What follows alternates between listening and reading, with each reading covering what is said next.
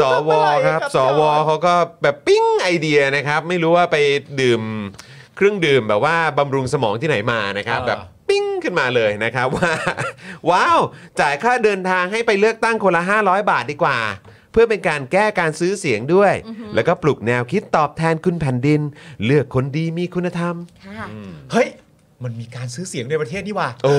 คิดออกแล้ว เออ ห้าร้อยเป็นไง ครับ นี่แก้ปัญหาได้เลย ครับผมนะฮะ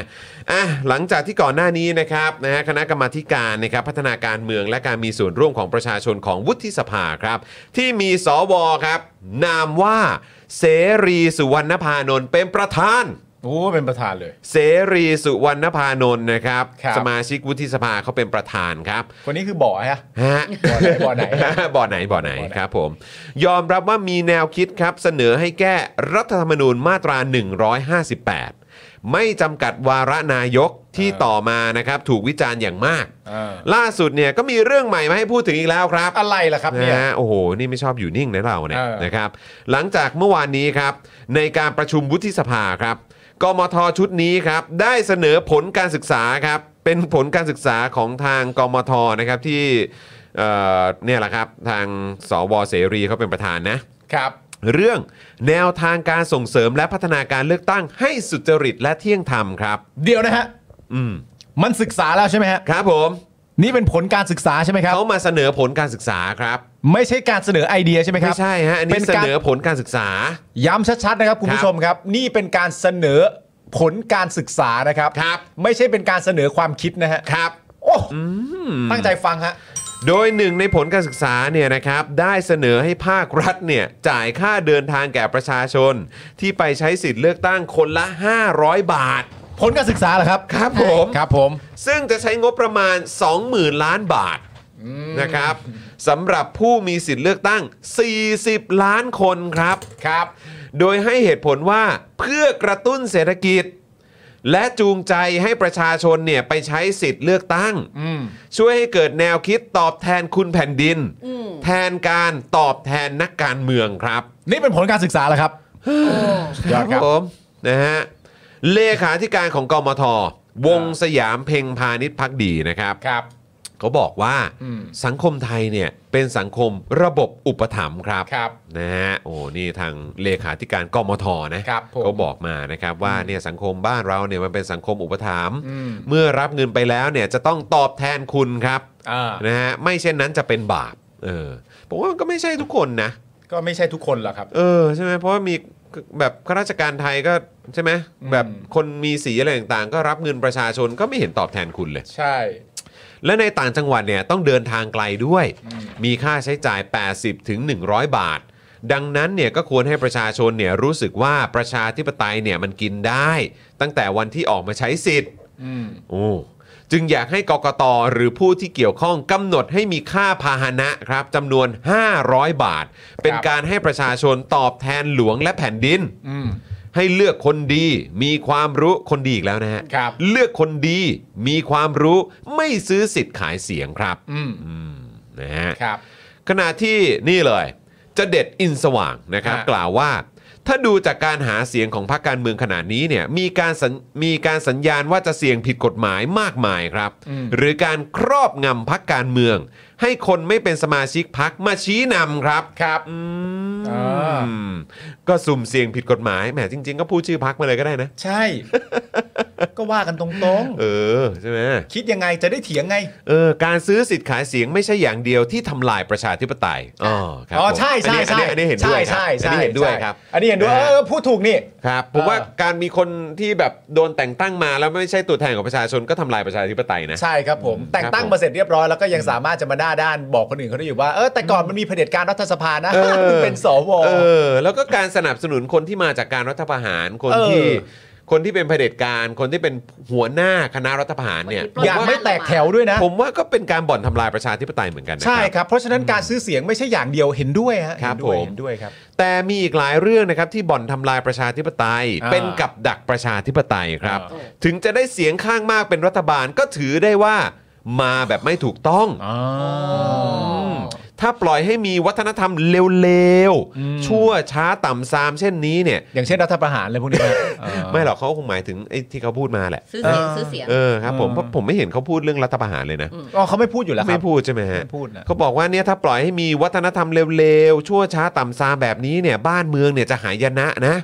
หลายหมู่บ้านหลายตำโดเอ่อหลายตำบลเนี่ยรับวัฒนธรรมซื้อเสียงว่าเป็นเรื่องชอบธรรม อืม ถ้าปล่อยไปเนี่ยจะได้นักการเมืองไม่ชอบธรรมไปออกกฎหมายปกครองบ้านเมือง ก็จะยิ่งเลวไปอีกครับ อืม อืมสุดยอด คือผมเอ่อเราเคยพูดประเด็นใช่ไหมครับ ครับ เรื่องเออตอนตอนที่คุณวิโรธลักษณะอดิสรมา อืม แล้วเราก็พูดกันประเด็นว่าที่เขาบอกว่าอ่ะที่ที่พรเพชรใช่ไหม ครับ บอกว่าไม่ไม่ต้องมาปิด ครับ เหลืออีกประมาณแค่ปีเดียวเอง อืม เดี๋ยวถึงเวลาก็ปิดสวิตช์ตัวเองแล้ว อ่า แล้วคุณวิโรธก็เคยบอกเราไว้ใช่ไหมครับ ครับ ว่าแต่ว่าหนึ่งปีที่เหลือเนี่ย อืม ไม่ต้องไปคาดหวังให้เขาคิดอะไรได้นะครับ ครับ เพราะถ้าเขาคิดได้เนี่ยเขาคิดไปนานแล้ว นั่นน่ะสิครับ และหนึ่งปีที่เหลือเนี่ยเขาจัดเต็มคาราเบลแน่นอน โอ้ก็นี่ไง แล้วพอเราพูดเต็มคาราเบลเสร็จเรียบร้อยเนี่ยหลัง ครับ จากนั้นไม่นานครับ ครับผม ถ้าเจอคนดี 8 ปีก็ไม่จำเป็นก็มา อ่ครับผม ห้าร้อย 500 บาทเพื่อให้คนไปเลือกตั้งนี่ก็มาครับ ครับผม โอ้โหคาราเบลเยอะจริงๆฮะ ยังไม่หมดครับ อะไรอีกวะ ยังมีอีก นอกจากประเด็นเรื่องจ่าย 500 แล้วเนี่ยนะครับ เออ เพื่อให้คนไปเลือกตั้งเนี่ยนะครับกมทสวชุดนี้นะครับ ก็ยังเสนอให้กลับไปใช้บัตรเลือกตั้งแบบใบเดียวอีกครั้งครับ ตื่นได้แล้ว และเสนอให้ยุบสสบัญชีรายชื่อ เออ โดยให้ผู้ที่ได้คะแนนเลือกตั้งสสเขตลำดับที่ 2 ด้วยคะแนนมากสุด 100 คนแรกเนี่ยมาเป็นสสบัญชีรายแทนอะไร เออ เนี่ย เออ และเสนอยกเลิกการให้สวเว้นวรรคสองปี เพื่อเปิดทางให้ลงสมัครเลือกตั้งสสได้อีกด้วย โอ้โห โอ้โห โถอีเนียน โถอีเนียนเอ้ยอีเนีย ยาน งอายมันอยู่ไหนวะเนี่ย อีเนียน โอ้ย ไม่เอา ถ้าคิดจะเป็นอีเนียนอย่าไม่เนียน อีเนียนต้องเนียน โอ้ อีเนียน ย ไม่เนียนเลย คุณผู้ชมฟังอีกครั้งครับ โอ้โห อีเนียน คุณผู้ชมฟังอีกครั้งครับ นกจา อะไรวะ 500 โจร บาทต้องมีอะไร กมทสวชุดนี้เสนอให้กลับไปใช้บัตรเลือกตั้งใบเดียวอีกครั้ง ครับ และเสนอให้ยุบสสบัญชีรายชื่อ เออ นะครับ โดยให้ผู้ที่ได้คะแนนเลือกตั้งสสเขตลำดับที่ 2 ซึ่งงงมากว่ามึงเอาแนวคิดไหนมาเนี่ย เออ นะครับ ด้วยคะแนนมากสุด 100 คนแรกเนี่ยมาเป็นสสบัญชีรายชื่อแทน เออ และเสนอยกเลิกการให้สว เว้นวรรคสองปีเพื่อเปิดทางให้ลงสมัครเลือกตั้งสสได้อีกด้วย บ้าวะเนี่ย โดยภายหลังการอภิปรายเสร็จสิ้นครับ นี่อยู่ใน ไม่ ผล มี การศึ ส กษาวปะ อะไรนะฮะ อยู่ในผลการศึก ผล ษา การ ปะ ศึกษาไง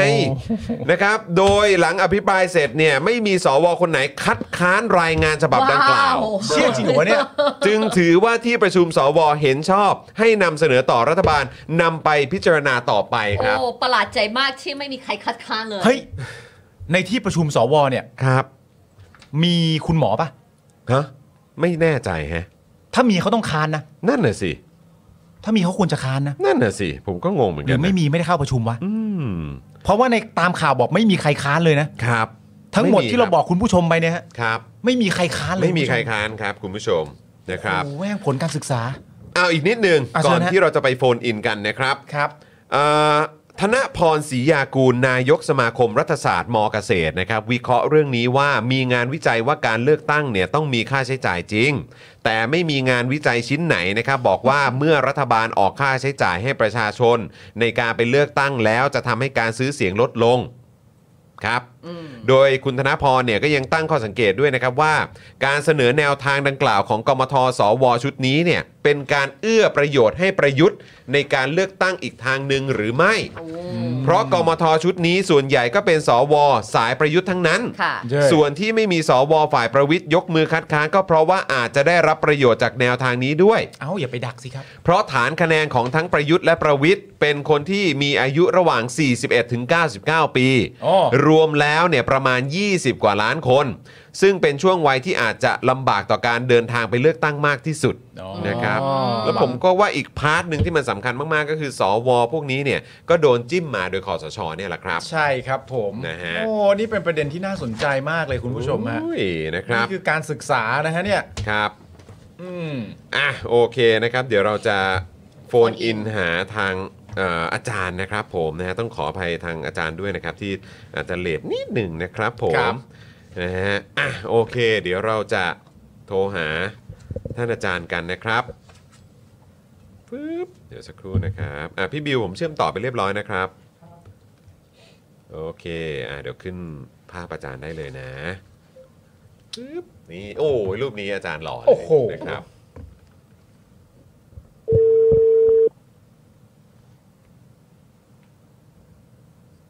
สวัสดีครับ สวัสดีครับอาจารย์ครับ สวัสดีค่ะ อาจารย์ธำรงศักดิ์สวัสดีนะครับ ครับ สวัสดีครับ สวัสดีครับอาจารย์ครับผมนะครับ ตอนนี้อยู่กับจอนนะครับ อยู่กับปาล์มกับไทนี่แล้วก็คุณผู้ชมรายการ Daily Topics นะครับอาจารย์ครับ เอ่อยินดีมากครับ โอ้โห วันนี้ ครับผม ครับ ยินดี ผม มากๆเหมือนกันครับ รู้สึกเป็นเกียรติมากๆเลยครับ คุณพ่อนี่เพิ่งโอ้โหส่งคลิปอาจารย์ที่ให้สัมภาษณ์กับทางมติชนทีวีมาแบบ ให้ลูกๆทุกคนดูครับเออนะฮะคุณพ่อเป็นแฟนคลับของเอ่ออาจารย์มาก ๆเลยนะครับ ครับผม ครับผม ฝากสวัสดีไปยัง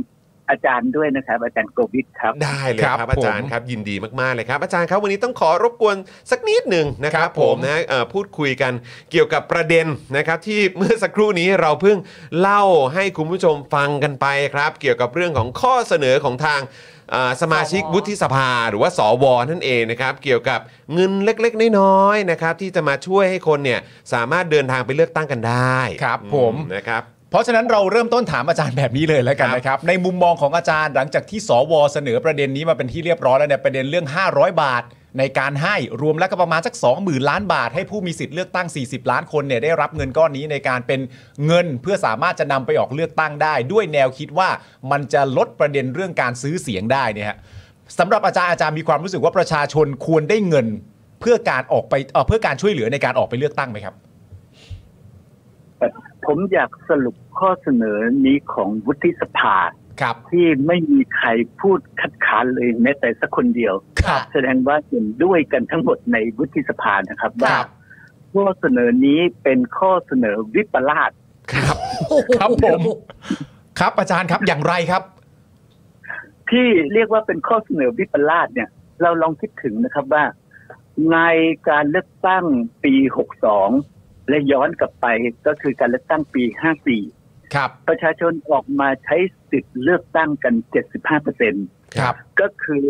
ถ้าเอ่อปี 62 เนี่ย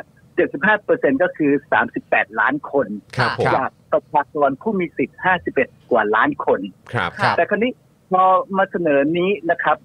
ก็คาดว่าประชากรผู้มีสิทธิ์เลือกตั้งเพิ่มขึ้น คนก็น่าจะมาเพิ่มอีกสักล้านสองล้านคนในระดับ 75เปอร์เซ็น ครับ ไม่วิปลาสได้ยังไงนะครับ ผม เพราะว่าคนก็ต้องมาออกมาอยู่ระดับ 75เปอร์เซ็นอยู่แล้วนะครับ ในการเลือกตั้งทั้งสองครั้งในช่วงกว่า 10 ปีที่ผ่านมาเนี่ย ครับ ดังนั้นวิธีคิดของเอ่อของการคิดของวุฒิสภาเนี่ย มันจึงกลายเป็นอืมตกลงอย่าคิดดีกว่าไหม คืออารมณ์ว่าอยู่นิ่งๆดีกว่าใช่ไหมคอยู่ รับ อยู่เฉยๆเถอะ คือเวลาเราทำอะไรเราก็ต้องคิดว่าทำเพื่อให้ให้คนเนี่ยมาซื้อสินค้ามากขึ้น อ่าครับ มาเลือกตั้งมากขึ้น ครับ ใช่ไหมครับ ไม่ใช่คงที่อยู่ระดับ 75%แล้วไปทุ่มเงินอยู่ 20,000 ล้านบาท แล้วบอกว่าแน่นี่เล็กน้อย ค่ะ ทำยังกับว่า ผมคิดว่ายกเลิกสวน่าจะมีคุณค่ามากกว่า โอ้โห แต่ละดอกที่อาจารย์พูดมา แต่ วิ แต่ ปลาสบ้าง อาจารย์ครับ อันนี้เนี่ยสำหรับสวเองนี่เขาบอกว่ามันไม่ใช่การเสนอไอเดียนะนี่คือผลการศึกษามาแล้วเลยนะครับ เออ อาจารย์ครับ ครับ อาจารย์ยังไงฮะเนี่ย ผลของการศึกษาเนี่ยมันมาจากทัศนคติเชิงลบต่อการเลือกตั้งต่อ ครับ พรรคการเมืองต่อ ครับ สสดังนั้น ผลของการทัศนคติเชิงลบก็คือ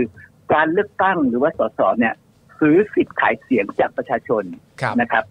และประชาชนเมื่อได้รับเงินมา ก็ทดแทนนั้นนะโดยการตอบแทนเป็นเสียงให้กับสสและพรรคการเมือง ครับ คือตรรกะมันวางอยู่ตรงนี้ใช่ไหมครับ ครับ ดังนั้นวิธีการคิดแก้ตรรกะเนี่ยก็คือ แทนที่จะให้พรรคการเมืองหรือว่าให้สสซื้อ ก็ให้กกตซื้อเลยนะครับ เพื่อที่เพื่อที่ประชาชนจะได้ตอบเออได้สำนึกถึงบุญคุณของแผ่น ดิน ในนี่เขาเขาอาจกล้าอธิบายอย่างนี้เลยนะครับ ว่า ครับ เงินห้าร้อยบาทนี่จะ สร้างสร้างสำนึกบุญคุณของแผ่นดินได้ ฮะ นะครับ ครับผม ค่ะ ผลของมันเอ่อจากคีย์เวิร์ดเนี่ยผมลองจับดู เขาจะได้อะไรบ้างหนึ่งเขาก็จะได้คนดีที่เป็นสส ค่ะ เขาก็จะได้เอ่อคนที่เอ่อมีเอ่อไม่ให้กล้วย นะครับ ฮะ ไม่ให้ ฮะฮะ กล้วยเอ่อแล้วก็ได้คนที่มีคุณภาพคือพูดง่ายวิธีคิดของเขานี้ก็คือ การเลือกตั้งมันชั่วมันเลวดังนั้นทำยังไงก็ได้ที่จะทำให้เอ่อไอ้พวกสสเนี่ยได้คนดีเข้าสู่สภานะครับทีนี้สิ่งนี่คือตรรกะนะครับ ครับ ที่ที่ทางกลุ่มคนที่สนับสนุนรัฐประหาร จะคิดอย่างนี้อยู่ตลอดเวลานะครับ อืม และสิ่งที่น่าสนใจนะครับว่าวิธีการปล่อยประเด็นออกมาในช่วงที่การเมืองจะต้องเข้าสู่สนามการเลือกตั้งอีกครั้งหนึ่ง ครับ นี่ก็เท่ากับว่า สวกำลังตีของร้องเปล่านะครับ ว่า เอ้ย รู้ไหมว่าเลือกตั้งที่จะมาถึงเนี่ยมันเลวร้ายแค่ไหนเห็นไหมครับ เขาเขาเลือกจังหวะได้ดีนะ ในการที่จะปล่อยตัวแสดงของพวกเขาออกมานะครับ เพคราะรับ ตอนเนี้ยมันมันจะเป็นช่วงที่สวจะแสดงให้เห็นว่า เห็นไหมพวกสสเนี่ย เป็นพวกที่กันเลวกันลาดเป็นพวกที่ไม่มีดีเลยนะเอ่อนับตั้งแต่นี้ไปนะครับ เพราะว่าเขาจะเอ่อพวกสสนี่เขาจะต้องไปเตรียมสนามอยู่การเลือกอยู่ในสนามการเลือกตั้ง อ่าครับ เขาแทบไม่ได้อยู่ในสภาเลยใช่ไหมครับ ครับ ถ้าเกิดว่าผู้สสอยู่ในสภาเนี่ยอาจจะต้องเผชิญหน้ากับแบบสสว่าว่าใครกันแน่ อ๋อ นะครับ โอเคโอเคฮะฮะ คือ ฮะ ตอนนี้เขาจะมีบทบาทอยู่ฝ่ายเดียวไปอีกหกเดือนเลยล่ะ กว่าจะได้ผู้สสกลับมาพูดง่ายๆว่า เอ่อกล้ากล้าในยามที่เอ่อคู่แข่งได้จากสภาไปแล้ว ค่ะ อ๋อ เพราะเขาไปโฟกัสเรื่องการเลือกตั้ง แสดงว่าผลผลการศึกษานี่ออกมาจังหวะดีมากเลยนะฮะอาจารย์ฮะ แล้วเขาเขาเรียกว่าปล่อยซีนได้ถูกต้องไงครับ โอ้โห งั้นไหนๆอาจารย์ใช้คำว่าคนดี เออ ค คน น ดี ดีมาเรียบร้อยแล้วอาจารย์คือจริง ๆ เนี่ยในมุมของอาจารย์เนี่ยคนดีเนี่ยเขาเลือกกันยังไงนะคะ เพราะว่าเราก็ติดตามแล้วก็รู้ว่าอาจารย์เนี่ยก็ทำโพลกับคนรุ่นใหม่อยู่ตลอดเวลา อืม ฮะ เวลาคนรุ่นใหม่เนี่ยนะคะเขาจะไปกาเนี่ยเขามีคำว่าคนดีเนี่ยอยู่ในหัวไหมคะหรือว่า เออ เขาเขามองจากนโยบายของพรรคที่เขาไปเลือกหรือว่า อืม หรือว่าเขาเอาคนดีเป็นหลักอะคะอา เพราะ จารย์ สวนี่ดูต้องการคนดีมากเลยนะฮะ อืม อ่าเราก็มองเข้าไปในสวนะแล้วเราก็ประเมินว่าพวกเขาคือคนดีทั้งหมด 250 คนใช่ไหม อืม ครับใช่ครับ ใช่ก็ได้ครับ ถ้าพวกเขาคือคนดีทั้งหมดเนี่ย เขาเป็นคนดีของใคร อื อื ม อหือค่ะ เขาเป็นคนดีของนายที่แต่งตั้งเขา แต่เขาไม่ใช่คนดีของประชาชนแน่ อืม เพราะ ๆ ประชาชนไม่ได้เลือกเขานะครับ ถูกต้อง ดัง ค่ะ นั้นเราเมื่อเราคิดถึงสวเนี่ย เราต้องเราต้องมองภาพให้ดีนะครับว่า สวแต่งตั้งคือใคร อืม เริ่มเกิดในประเทศไทยเมื่อไหร่ ครับ ครับ สวแต่งตั้งเนี่ยเริ่มเกิดในประเทศไทยเมื่อมีการรัฐประหาร 2490 ครับ ครับ สวแต่งตั้งครั้งนั้นเกิดขึ้น เพื่อค้ำจุนคณะทหาร ค ที่ รับ จะมาเป็นรัฐบาล ฮะ คือเขาเขาประเขาประกาศชัดเจนเลยนะครับ ว่าสวร้อยคนเนี่ยเพื่อนะครับคณะทหารที่มาเป็นรัฐบาล อืม และ ครับ สวนั้นนะครับ ก็จะเป็นข้าราชการโดยเฉพาะอย่างยิ่งข้าราชการทหารบกทหารเรือทหารอากาศตำรวจนะครับและข้าราชการพลเรือน ครับ จะเข้ามากินตำแหน่งตรงนี้ อืม ซึ่งมันคือการสร้างระบบอุปถัมภ์ในระบบราชการ ว่าใครก็ตามที่ขึ้นมาเป็นตำแหน่งปลัดต่างๆ เป็นนายพลนายพันที่มีฐานกำลังเนี่ย ก็จะได้ตอบแทนเป็นตำแหน่งทางการเมืองก็คือสว ค่ะ และคุณก็จะได้สิทธิทางด้านเงินเดือน สิทธิด้านการเดินทางสิทธิรักษาพยาบาล ได้เกียรติยศศักดิ์ศรีได้ทุกอย่าง อืม นี่คือการใช้เงินภาษีของประชาชน ซื้อการสนับสนุนนะครับ ในสภาเพื่อให้รัฐบาลดำรงอยู่ สว 2490 นะครับ มีร้อยคน ครับ ครับ แต่สวสว2566 ฮะ มี 250 คน ครับผม โอ้ท่านเป็นคนดีเป็นแผ่นดินเลยนะ ตอนนั้นแค่ร้อยตอนนี้ 250 ใช่ อืม อ่าท่านขยายคนดีได้สูงมากเลยนะ ครับผมผมผมขอนิดนึงครับอาจารย์ครับคือนอกจากประเด็นเรื่อง 500 ที่เราพูดถึงไปแล้วเนี่ยเอ่อในการประชุมครั้งนี้เนี่ยสว ซึ่งเป็นคนดีอย่างที่อาจารย์ว่าเนี่ยนะฮะยังได้พูดถึงประเด็นการเสนอยกเลิกการให้สวเว้นวรรคสองปี เพื่อเปิดทางให้สวเนี่ยลงสมัครเลือกตั้งเป็นสสได้อีกด้วย ประเด็นนี้อาจารย์มองว่าพวกคนดีเหล่านี้เนี่ยเขาเขาหวังเพื่อจะเข้ามาเป็นสส นี่ แล้ แล้ว ว จะทำอะไร ด้วยใจอันบริสุทธิ์หรือว่ายังมันยังไงฮะอาจารย์มอง แล้ว มุมนี้ยังไง แล้วดูเขาดูมั่นใจด้วยนะฮะ ถ้าเกิดเขาจะลงเลือกตั้งเนี่ย เรา อืม เราต้องดูอย่างนี้นะครับ ครับ ดูจากคุณประยุทธ์นะครับ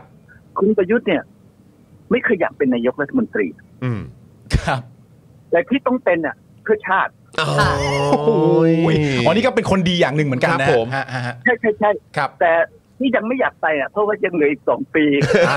มันยังไม่ ครบ น่าจะต้องการเรา ครับครับสารท่านว่าไว้อย่างนั้นนะนะฮะครับ ครับเหมือนเหมือนจอมพลถนอมเลยจ ครั อบมพลถนอมกิติกรเนี่ยเป็นนายกอยู่ 11 ปี ครับ ค่ะ พูดตั้งแต่วันแรกเลย ผมไม่อยากเป็นนายกรัฐมนตรี อืม อืม อยู่ไป 11 ปีนะไม่อยากเป็นเลย โอ้โห ทรงเดียวกันเด้ มีมีคนหนึ่ง มีคนหนึ่งที่อยากเป็นนายกมากเลยนะครับ ฮะ ชื่อหม่อมนัทวงศ์คึกฤทธิ์ปราโมท โอ้ครับผม ซึ่งตั้งพรรคติดสังคมนะค ครับ รับ หลังหลัง 14 ตุลาเนี่ย ครับ หม่อมราชวงศ์คึกฤทธิ์ประกาศตัวอยากเป็นนายกรัฐมนตรี จะหาเสียงเพื่อการเลือกตั้งเป็นนายกรัฐมนตรี และหม่อมราชวงศ์คึกฤทธิ์ก็เป็นได้อยู่ 8-9 เดือน ครับ อืม แต่คนไม่อยากเป็นได้เป็นนานมาก ยาวๆเลย ใช่ ครับ สัง ผ ค ม มไทยเนี่ยเป็นสังคมที่ทำให้เราต้องพยายามพูดในสิ่งที่เราอยากมากที่สุดหลีกเลี่ยงการพูดสิ่งที่เราอยากมากที่สุด อืม า คือพูดง่ายๆทำให้เรารู้สึกต้องโป้ปดอยู่ตลอดเวลาว่าเราเนี่ยไม่อยากเป็นเลยเนี่ยทำไมใคร ๆ ก็อยากเป็นนายกกัน อืม มากมายนะครับ อืม ดังนั้นนี่คือลักษณะที่ผมคิดว่ามันทำให้สังคมเราไม่พูดความจริงนะครับ และเราก็จะออกแบบกฎเกณฑ์ต่างๆ มากมาย คราวนี้ในแง่มุมของท่านในแง่มุมของสวที่ต้องการคิดเอ่อจ่ายห้าร้อยห้าร้อยบาทเนี่ย ครับ คำถามก็คือทำเอ่อมีประเทศไหนในโลกนะครับเอาเอานี้ดีกว่านะครับ เอ่อเราเนี่ยเป็นประเทศที่กำลังพัฒนามาตลอดศตวรรษละนะครั ครับครับครับ เราก็เราก็มองไปที่ประเทศต่างๆ ในโลกว่าประเทศที่เจริญแล้วเขาเขาเป็นประเทศไหนที่จ่าย เงิน ห้าร้อยไหมอ่า ครับครับครับ ปรากฏว่าผมก็พยายามค้นหาอย่างรวดเร็วนะ ครับ ฮะ เออไม่มีว่ะ ไม่มีเหรอฮะอาจารย์โอ้โห เออ มันไม่มีะ เอาเราไม่อยากเป็นประเทศแรกเหรอครับอาจารย์ อาจารย์เราล้ำไงฮะเราล้ำไง แสดงว่าไอเดียเราก็ฉูดมาก เราล้ำสมัยมากค่ะอาจารย์ คือคือประเทศที่พัฒนาและเป็นประชาธิปไตยแล้วนะเขาไม่เคยคิดเรื่องจ่ายเงินเลย อืม แต่ทำไมคนคนไปเลือกตั้งล่ะ อืม นะครับ คนไปเลือกตั้งเพราะเขารู้ว่าการเลือกพรรคการเมืองเนี่ยเป็น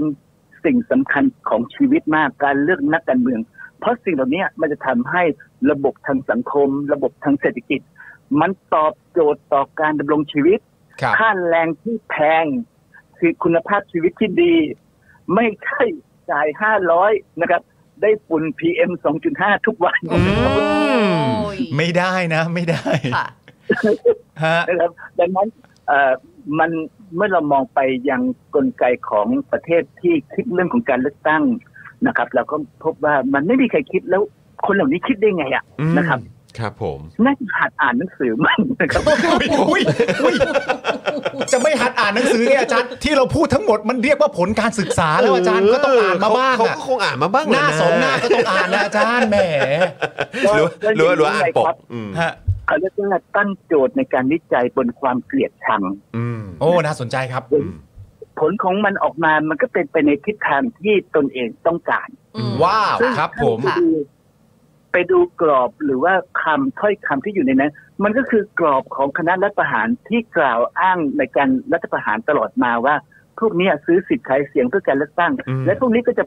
โปรโมทอยู่อยู่อย่างเดียวนะครับ ว่าเอ้ยทำไงถึงจะเลือกตั้งบริสุทธิ์ยุติธรรม ค่ะ เอ่อซึ่งพวกนี้ก็จะคิดถึง เอาทั้งนั้นไปดื่มน้ำอันศักดิ์สิทธิ์นะไปเข้าแถวสาบาน อืม ไปกราบพระหลวงพ่ออะไรต่างพวกนี้จะคิดได้อย่างเงี้ย ซึ่งเราลองคิดถึงเอาเอาอย่างนี้ดีกว่า ครับ ผู้ว่าและการจังหวัดรวยกันไหม ครับ ผู้ว่าราชการจังหวัดอะไรนะฮะรวยกันไหมฮะ อืม รวยรวยกันไหม อืม อ่าครับอ่าครับครับผม อ่า ถ้าคำถามก็คือ ผู้ว่าราชการจังหวัดนะซึ่ง เอ่อดูไม่มีงานไม่มีการเลยอะ อืม แล้วรวยกันได้ยังไงอ่ะ อืม ค่ะ มาจากไหน อืม ใช่อ่าคำถามอันสำคัญของ ประเด็นของคอร์รัปชันนะครับ ค่ะ คอร์รัปชันถ้าเราไปมองกรอบทฤษฎีมันกรอบที่เอ่อเขาศึกษากันเนี่ย ครับ กลไกของคอร์รัปชันที่ดีที่สุดเลยนะครับ ก็คือกลไกระบบราชการ อืม ครับผ กล ม กลไกของการคอร์รัปชันที่ดีที่สุดนั้นก็คือกลไกของระบบของการแต่งตั้ง อืม และระบบอุปถัมภ์ ครับ ซึ่งสวเหล่านี้คือระบบแต่งตั้งและระบบอุปถัมภ์ เต็มเต็ม หมดเลย เต็มเต็มๆเลย รับรับเต็มฮะรับเต็ม คราวนี้ถ้าเราดูนะครับว่า เอ๊ะเราจะมีวิธีการที่ทำให้การเลือกตั้งเนี่ย เป็นการเลือกตั้งที่สะท้อนถึงความต้องการของประชาชนได้ไหม อืม นะครับ ครับ เอ่อทำให้การเลือกตั้งเนี่ยสามารถเลือกพรรคการเมืองหรือว่าคนที่มีศักยภาพสูงขึ้นได้ไหมนะครับ ผมคิดว่า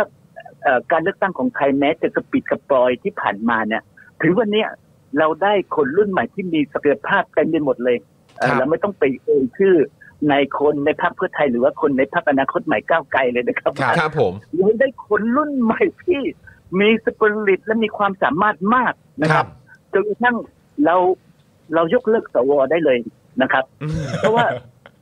สวถูกออกแบบมาว่าเราจะเป็นพี่เลี้ยงคุณ แต่ที่จริงแล้วตอนนี้กลไกสวเนี่ย เป็นกลไกของการดุลอำนาจขัดขวางสสทำงาน อืม เอา ตัวถ่วงอะว่างั้นดีกว่าฮะ ฮะ อืม ใช่ อืม มันกลายเป็นภารกิจอย่างนี้ ครับ ทีนี้ถ้าเราไปดูนะเอ่อเราจะทำให้การเลือกตั้งเนี่ย มันเป็นการเลือกตั้งที่คุณภาพได้ไง ผมชอบผมผมชอบเออประโยคของหม่อมราชวงศ์คึกฤทธิ์ปราโมชตอนที่ท่านเป็นนายกรัฐมนตรีปี 18 นะครับ ครับ ท่านบอกว่า โอ้ยฆ่าควายอย่าเสียดายพริกเกลือ อืม ค่ะ อืมค มี รับ ปัญหาอะไร เลือกตั้งไว้ เลือกตั้งไว้ นะครับ ฮะ อันนี้คือคำเปรียบเปรยของหม่อมราชวงศ์คึกฤทธิ์เวลาเมื่อก่อนชาวบ้านกับฆ่าควายนะครับพริกเกลือมันคือการรักษาเนื้อวัวเนื้อควายนี้ ค่ะ ให้อยู่นานๆ ค นะ รับ ครับ ผม ดังนั้นอย่าเสียดายพริกเกลือใส่มันก็ไปหมักมันก็ไปนะครับ ดังนั้นก็เหมือนการสร้างประชาธิปไตยอ่ะเมื่อมีปัญหาเราต้องกลับไปเลือกตั้งทุกทีนะครับ ครับ และการเลือกตั้งน่ะในช่วงแรกๆน่ะ คนก็อยากเป็นสสอยากเป็นนายกนะแบบคนที่ผมไม่อยากเป็นนายกเนี่ยอยากเป็นนายก ไอ้การเลือกตั้งที่ผ่านมาเราลองไปดูนะพักไหนที่ซื้อเสียงมากที่สุดนะครับ อืม ค่ะ คือพักที่อยากเป็นนายกอ่ะนะครับ อืม แต่บอกไม่อยากเป็น และอำนาจอะนะเขาใช้กลไกทุกอย่างที่ทำให้ตนเองได้ชัยชนะนะครั ครับ บ ครับ ดังนั้นหม่อมเลือกหม่อมราชวงศ์ขึ้นเลยบอกว่า ให้เลือกตั้งไว้เลือกตั้งบ่อยๆพวกนี้จะเงินหมดและหมดอำนาจนะครับ เพราะการเลือกตั้งเนี่ยจะทำให้พวกนี้ ซึ่งไม่มีฐานของประชาชนเลยนะครับอ่าตอนแรกๆก็จะใช้เงินจำนวนมากนะ ใช้อิทธิพลอำนาจของตนเอง แต่พอผ่านๆไปคนเหล่านี้ก็จะหมดเนื้อหมดตัวนะครับ อืม กระบวนการเลือกตั้งจะค่อยๆ คัดสรรนะครับ ให้กระบวนการทางการเมืองไม่ว่าจะเป็นผู้ผู้สมัครสสและก็พรรคการเมืองเนี่ยค่อยๆลงตัวนะครับ มันจะคัดสรรในตัวคำนของมันเอง อืม ครั ดั บ งนั้นนะครับ ยิ่งเลือกตั้งอำนาจยิ่งเป็นของประชาชน อืมคประ รับ ชาธิปไตยยิ่งเพิ่มขึ้น ครับ ไม่ต้องไปทำอะไรเลยนะครับ ค่ะ อืม แต่ครั้นี้เราจะเห็นได้ว่ารัฐประหารของไทยอ่ะก็คือกระบวนการขัดขวางการเลือกตั้ง ครับ ครับ รัฐประหาร 13 ครั้งในรอบ 90 ปี ก็คือกระบวนการที่ไม่ต้องการให้ประชาชนเลือกตั้ง อืม นะครับ มันคือตัวการทำลายประชาธิปไตยโดยตัวของมันเอง ครับ นะครับ นี่คือรากเหง้าที่สำคัญอีกอันดับต่อมาก็คือ ถ้าจะสร้างประชาธิปไตยต้องมีการเลือกตั้งเพียงอย่างเดียว ครับ ค่ะ แต่งตั้งไม่ได้ ครับ เมื่อไหร่มีการแต่งตั้ง ไม่ว่าจะแต่งตั้งอะไรก็ตามนะครับ มันกลายเป็นว่านั่นแหละคือรากเหง้าของความไม่เป็นประชาธิปไตยรากเหง้าของการเป็นเผด็จการ ครับ วนี้เราลองมองไปดิในในรัฐสภาตอนนี้ใครใครแต่งตั้งบ้างอะ่ะ โอ้โห โอ้โหคนดีทั้งห เรา ลา ก็ ย เห็น ฮะ ราก อืม ครับ เราก็เห็นรากเหง้าของความเป็นเผด็จการซึ่งเราจะไม่ได้เป็นประชาธิปไตยเลย ดังนั้นในสังคมไทยอะเราจึงเป็นการต่อสู้ของสองพลังนะครับ พลังประชาชนต้องการอิเล็กชัน ครับ ก็คือการเลือกตั้ง ครับ นะครับ แต่พลังรัฐทหารที่ต้องการรักษาระบอบแบบเผด็จการและอุปถัมภ์ไว้ ต้องการ selection เขาเติม อืม S เข้าไปหน้า election นะ ครับ ได้เป็น selection เห็นไหมครับ อ่าค่ะ นี่คือการต่อสู้ของประชาชน ดังนั้นไอ้กระบวนการแต่งตั้งหรือว่า selection น่ะที่เป็นสวเนี่ยก็คือกระบวนการขัดขวางการเป็นประชาธิปไตยที่ อืม สมบูรณ์นั่นเอง อืม นะครับ อืม ครับผ ถ้าม ถ้าเรามองอย่างนี้เราก็จะเห็นว่า อ่า ประเด็นต่อมาก็คือกฎกติกาของการเลือกตั้งน่ะ มันจะต้องคงที่เหมือนเกมฟุตบอล อืม ฟุตบอลเขาแข่งกันมาร้อยปีเกมแทบไม่ได้เปลี่ยนเลยนะ ครั เป บ ลี่ยนแค่รายละเอียดเท่านั้นเอง ครับ เออ แต่เลือกตั้งเมืองไทยนะเปลี่ยนทุกเกม มัน ระหว่างเกมก็เปลี่ยนด้วยอาจาร มัน ย์ ไม่สากลเลยอ่ะ อืม การเปลี่ยนแปลงเกมทุกครั้งมีความหมายว่าผู้เปลี่ยนแปลงกฎและเกณฑ์และเอ่อกติกาเนี่ยมีเป้าหมายต้องการชัยชนะและ อืม รักษาชัยชนะครับ ดังนั้นมันทำให้สังคมไทยไม่เป็นประชาธิปไตยเสียทีเพราะการเปลี่ยนแปลงกฎกติกาของการรัฐประด้วยการรัฐประหารนี่แหละ อืม นะครับ นี่นี่เป็นสิ่งที่เราไม่เคยได้พูดกันเลยนะครับ ว่าเฮ้ยทำไมมันเปลี่ยนทุกครั้งเลย ครับ แล้วถ้าคนรุ่นใหม่จะเข้าสู่สนามเนี่ยพอเปลี่ยนอย่างเช่น ไอ้สนามท้องถิ่นใช่ไหมครับ ครับ พอคนรุ่นใหม่เตรียมตัวจะเข้าสู่สนาม พี่แกเปลี่ยนกฎเลยนะว่า คนที่จะเป็นนายกเทศมนตรีนายก เอ่ออบจได้เนี่ยนายกอบตได้ เปลี่ยนจากอายุสามสิบเป็นสามสิบห้าโอ้ยเท่านั้นแหละนะครับ คนที่เพิ่งอายุสามสิบไปไม่ได้อีกเห็นไหมครับ อ่า การเปลี่ยนกฎ ครับ พวกนี้เป็นการทำลายประชาธิปไตย เราจึงเห็นวิธีการเนี้ยเอ่อเป็นวิธีการที่ที่มันซับซ้อนอ่ะเพราะว่ามันมันโกงกันตั้งแต่รัฐธรรมนูญแล้ว ครับ ค ครั รับ บ อืมอืม มันไม่ใช่ซื้อสิทธิ์ขายเสียงโกงนะเขาโกงตั้งแต่รัฐธรรมนูญ อืม โกงตั้งแต่กฎหมายเลือกตั้งเรียบร้อยแล้วครับ ครับ อืมอาจารย์ครับทำไมเขาถึงหมกมุ่นกับคำว่าคนดีเหลือเกินครับ หรือหรืออาจารย์คิดว่ามันเป็นข้ออ้างที่ง่ายที่สุดที่ที่คือมันมันคลาสสิกเสมอที่เขาสามารถใช้ได้ครับอาจารย์ครับ ใช่ ก็เวลาเราพูดว่าโอ้คนนั้นเป็นคนดีนะ อือฮึ นะครับ สังคมไทยก็เป็นสังคมเอ่อที่อยู่ในโลกพุทธศาสนาแสวงหาคนดีมาตลอด นั่น นะ ไง ครับ ครับ ครับ อ่ามันก็ทำให้ดูดี อืม มีสกุลลุนชาติ อือฮึ นะครับ ค่ะ ดังนั้นนี่คือมันกลายเป็นคำเวทมนต์อันศักดิ์สิทธิ์ ครับ ของทีมโบเดอร์มอร์ โอ้ยคุณผู้ชมครับผม ค่ะ คือคือคือแล้วแล้วแล้วมันก็ยังมีกลุ่มคนที่ยังเชื่ออยู่แล้วครับ อาจารย์เรื่องเรื่องของคำว่าคนดีอะครับ คือแบบว่าคืออันนี้ผมผมก็ไม่อยากจะแบ่งแยกถึงขนาดว่าเออเป็นแบบของคนรุ่นก่อน แล้วมันอาจจะใช้ไม่ได้กับคนรุ่นใหม่แล้วนะคือคือในมุมมองของอาจารย์คิดว่ายังไงเอ่อบ้างครับ อ่ะเอางี้ดีกว่าคำตอบน่าจะอยู่จากทัศนคติของประชาชน ครับ ครับ นะครับ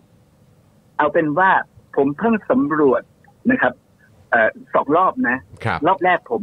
สำรวจทัศนคติของคนเจนแซอายุ ครับ 18 ปีถึง 25 ปี ครับ นะครับ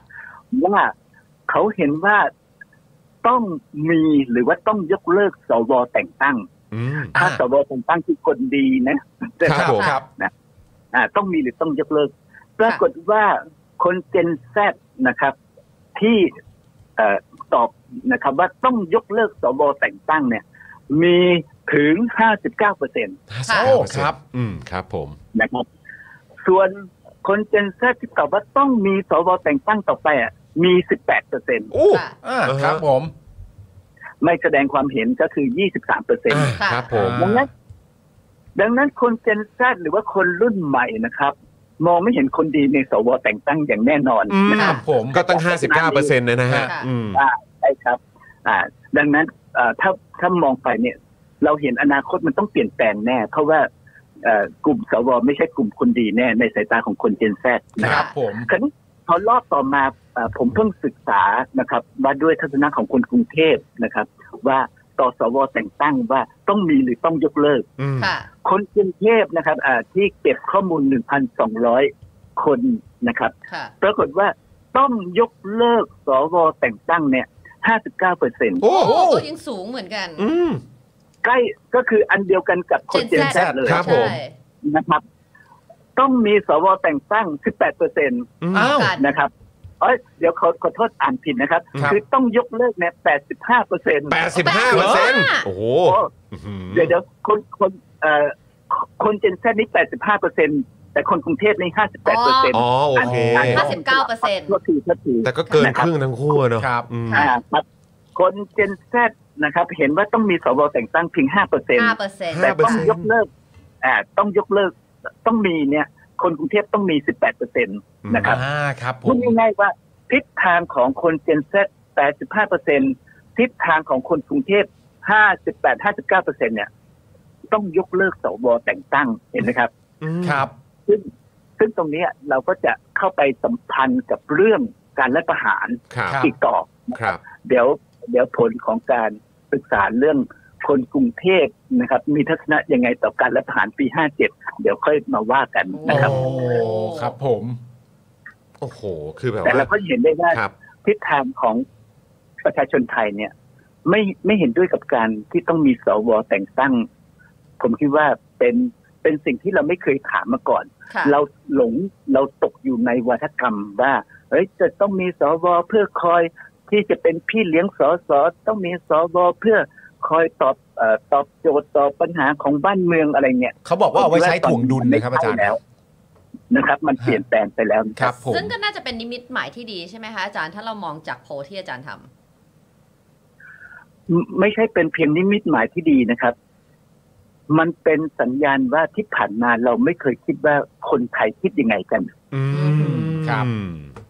แต่เราตกอยู่ภายใต้เอ่อวาทกรรมที่ถูกสร้างผ่านสื่อ ผ่านกลไกรัฐตลอดมา และเราก็เชื่อว่าคนไทยคิดอย่างนั้นนะครับ แต่ตอนนี้พอเราใช้ศาสตร์ของการวิจัยเชิงปริมาณเข้ามาเนี่ย ซึ่งมันไม่เคยมีการถามเรื่องพวกนี้มาก่อนเลยไง ค่ะ นะครับ พอถามเข้าไปผลออกมา มันก็เป็นภาพที่เราช็อกทีเดียวนะ อืม ค่ะ ครับผม เออมันแตกต่างมันมันเปลี่ยนแปลงทัศนะของเราไปได้เลยนะครับว่า อืมค่ะ เฮ้ย ค่ะ คนไทยคนไทยไม่เหมือนเดิมแล้วเหรอ อืม ครับ อืมค่ะ อาจารย์ครับ งั้นขออีกหนึ่งคำถามด้วยครับ คือเอมตอนคราวที่แล้วเนี่ยมีคนออกมาใช้สิทธิ์ถึงเอ่อ75% ครับ ใช่ไหมครับ ค่ะ เอ่อที่ที่เมื่อสักครู่นี้เราได้หยิบยกตัวเอ่อตัวตัวเลขนี้ขึ้นมาเอ่อครั้งนี้เนี่ยก็จะมีกลุ่มคนรุ่นใหม่ ที่กำลังจะมีสิทธิ์ในการเอ่อออกมาเลือกตั้งเนี่ยเพิ่มเติมมากยิ่งขึ้น ครับ ในมุมมองของอาจารย์เนี่ยคิดว่ามันจะส่งผลกับการเลือกตั้งครั้งนี้มากไหมครับ เอ่อถ้าเราตั้งโจทย์ว่า เราต้องการให้คนมาใช้สิทธิ์มากขึ้น ครับ ค่ะ เราต้องทำให้การเลือกตั้งนั้น มันคึกคักคึกคืน อืม ครับผม และก็เอื้ออำนวยให้คนเนี่ยไปใช้สิทธิ์นะครับ ครับ แต่ถ้ากระบวนการจัดการเลือกตั้ง สร้างกฎเกณฑ์ทำให้การเลือกตั้งหงอยเหงา อืม ยา เงีย ก บเงียบงามนะครับ เพื่อนะครับ ผลของมันก็คือจะทำให้คนไปใช้สิทธิ์น้อย ครับ นะครับ ถ้าคนไปใช้สิทธิ์เยอะ มีความหมายว่ามันจะสะท้อน ยิ่งคนไปใช้สิทธิ์มันยิ่งสะท้อนว่า ประชาชนต้องการอะไรต้องการใครต้องการนโยบายใครต้องการใครเป็นนายก ครับ นะครับ แต่ถ้าทำให้คนน่ะมันเงียบเหงานะครับ มันก็จะสะท้อนออกถึงว่า มีพลังที่ไม่ต้องการความเปลี่ยนแปลงอยู่ อืม ครับ อืม นี่เป็น ครับ สิ่ง ผม ที่เกิดขึ้น ครับ ยิ่งเป็นคนรุ่นใหม่ที่ไม่เคยใช้สิทธิ์นะครับ ถ้ามันไม่เป็นแบบภาวะคึกคืนน่ะ อืม พวกเขาก็มีแนวโน้มที่จะไม่ไปดีกว่า อ่า เพราะไปมันมีต้นทุนนะ า คืออา คนรุ่นใหม่นี้ต้นทุนการนอนน อน นอนตลอดวันเนี่ย ครับ มัสูงมาก อืม นะครับ ครับผม เพราะฉะนั้นต้องบิ้วกันหน่อยใช่ไหมครับอาจารย์ครับ ใช่ครับ อืม เอ่อดังนั้นเอ่อแต่เกมของการเลือกตั้งเนี่ย เราจะเห็นว่าเอ่อมีแนวโน้มแค่แค่เห็นวันหยุดกับวันที่จะจัดเลือกตั้งในเดือนพฤษภานะ ครับ ผมก็นั่งคิดแล้วว่า เฮ้ยนี่มัน มันทำให้คนไปเที่ยวจนหมดแรงนะครับ อืม แล้วแล้วก็ไม่ไป ไม่อยาก ดีกว่า ออก เมื่อสัปดาห์ใช่เมื่อสัปดาห์ไป แล้วอะไรอย่างเงี้ย อ่าไม่อยากออกจากบ้านนอนดีกว่า อ๋อแล้วแบบมันต้องมีคนที่จะต้องเดินทางกลับไปที่ภูมิลำเนาของตัวเองด้วย อ่า โอ้ยนั่น สภาพเนี่ย นั่นต้นทุนเขาหลายพันนะ อืม ห้าร้อยเอาไม่อยู่นะ ครับผ ฮะ ม ฮะฮะ ครับผม ฮะ อืม ที่เขาไปเนี่ยเพราะว่าเขารู้แล้วว่าเขาไม่ได้ต้อง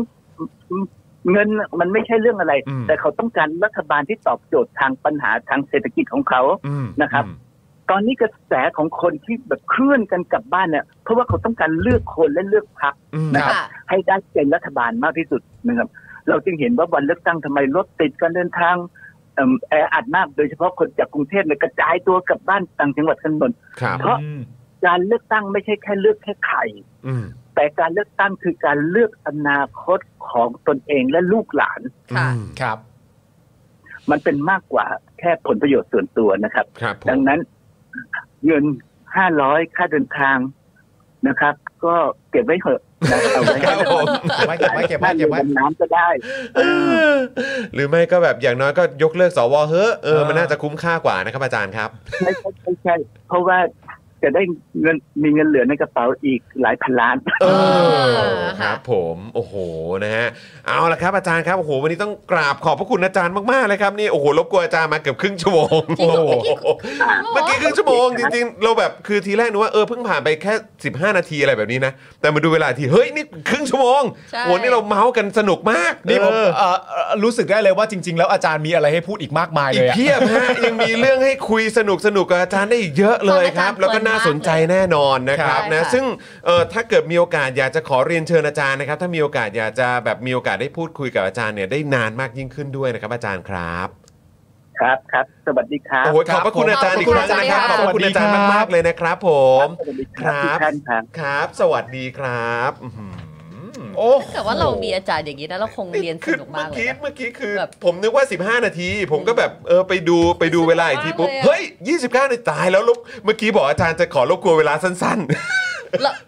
สไตล์เรามากเลย เออ เราก็คุยกันยาวต้องขอไป ตายแล้ว อาจารย์ด้วยครับ แล้วก็กราบขอบพระคุณนะครับ รองศาสตราจารย์ดรธำรงศักดิ์เพชรเลิศอนันต์ด้วยนะครับนะฮะอาจารย์ประจำคณะรัฐศาสตร์มหาวิทยาลัยรังสิตครับ ใช่ครับ นะฮะ อิจฉานักศึกษาที่เรียนกับอาจารย์ อ่าใช่ใช่ เนาะค ใช่ งคงมันมากๆเลยอ่ะ